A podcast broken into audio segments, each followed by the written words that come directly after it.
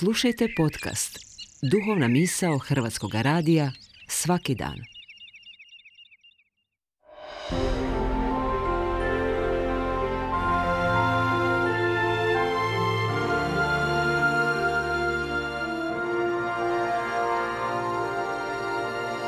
Duhovna misao. Urednica je Blaženka Jančić.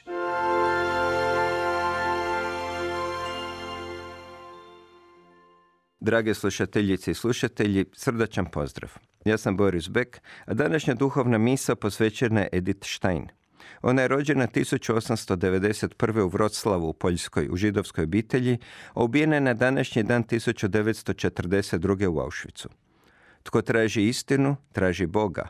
Bio toga svjestan ili ne, napisala je jednom Edith Stein, katolička svetica. U svojem rodnom gradu počela je studirati filozofiju, jer je ondje kanila naći istinu za kojom je čeznula u duši. Bila je vrlo nadarena i marljiva, pa je prešla na jedno od najboljih sveučilišta, u Göttingen.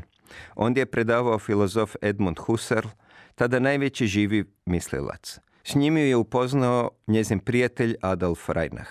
Edith Stein postala je Husserlova asistentica, a Reinach je uskoro poginuo u Prvom svjetskom ratu. Edith Stein je otputovala do njegove udovice da izrazi sućut. Ovako se prisjeća tog trenutka. Bio je to moj prvi susret s križem i snagom Boga koju on udjeljuje onima koji ga primaju i nose. Prvi put sam ugledala crkvu otkupljenih kršćana u njezinoj pobjedi nad poraznom smrću. Bio je to početak pada moje nevjere. Židovstvo je izbljedjelo, a kršćanstvo zasjalo. Krist u otajstvu križa. Husserlova filozofija je genijalna, ali u njoj nema metafizike, nema duše, nema vječnosti, nema osobe. Postoje samo fenomeni koji se vide u svijetu. Ta filozofija nije mogla zadovoljiti težnju Edith Stein za apsolutnim. U Freiburgu se upoznala s Husserlovom učenicom Hedvigom Konrad Marcius. Kod nje je često provodila dio svojih praznika, tako i ljeto tisuću devetsto dvadeset prve. Jedne večeri, kad je bila sama, uzela iz prijateljičine biblioteke Život svete Terezije Avilske. Počela sam čitati, kaže Edith Stein, i bila sam odmah očarana i nisam prestala dok nisam došla do kraja. Kad sam zatvorila knjigu, rekla sam sama sebi, to je istina. Svetosti su obličavanje duše s Bogom, napisala jednom Edith Stein. Sutradan je kupila katolički katekizam i rimski misal. Na novu godinu tisuću devetsto dvadeset druge. primila je sveto krštenje i uzela ime Tereza Hedviga te otišla u Bratislavu priopćiti majci svoj prijelaz na katoličku vjeru. Kleknula je pred nju i rekla joj, majko, ja sam katolkinja. Učinak tih riječi bio je potresan. Majka je pokušala odvratiti, a na kraju prekrila lice rukama i počela plakat. Plakala je Edith. Poljubila je majku i rekla joj da joj je žao da joj zadaje bol.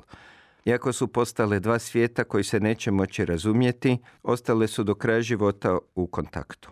Božji bitak, Božji život i Božja bit je ljubav. Najdublja bit ljubavi je darivanje, misao Edith Stein. Godine tisuću devetsto trideset treće. ušla je u karmeličanski samostan u Kelnu i uzela ime sestra Terezija Benedikta od Križa. Bila je profesorica na Pedagoškom institutu u Minsteru i pisala knjige o katoličkoj filozofiji. Bila je radosna, o čemu svjedoči ova misao.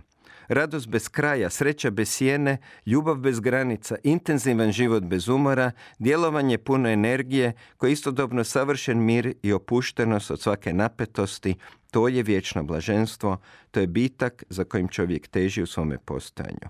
No i dalje je bila židovka. Iz Nizozemske tisuću devetsto četrdeset druge. deportirana u nacistički koncentracijski logor u Auschwitzu, gdje je ubijena iste godine.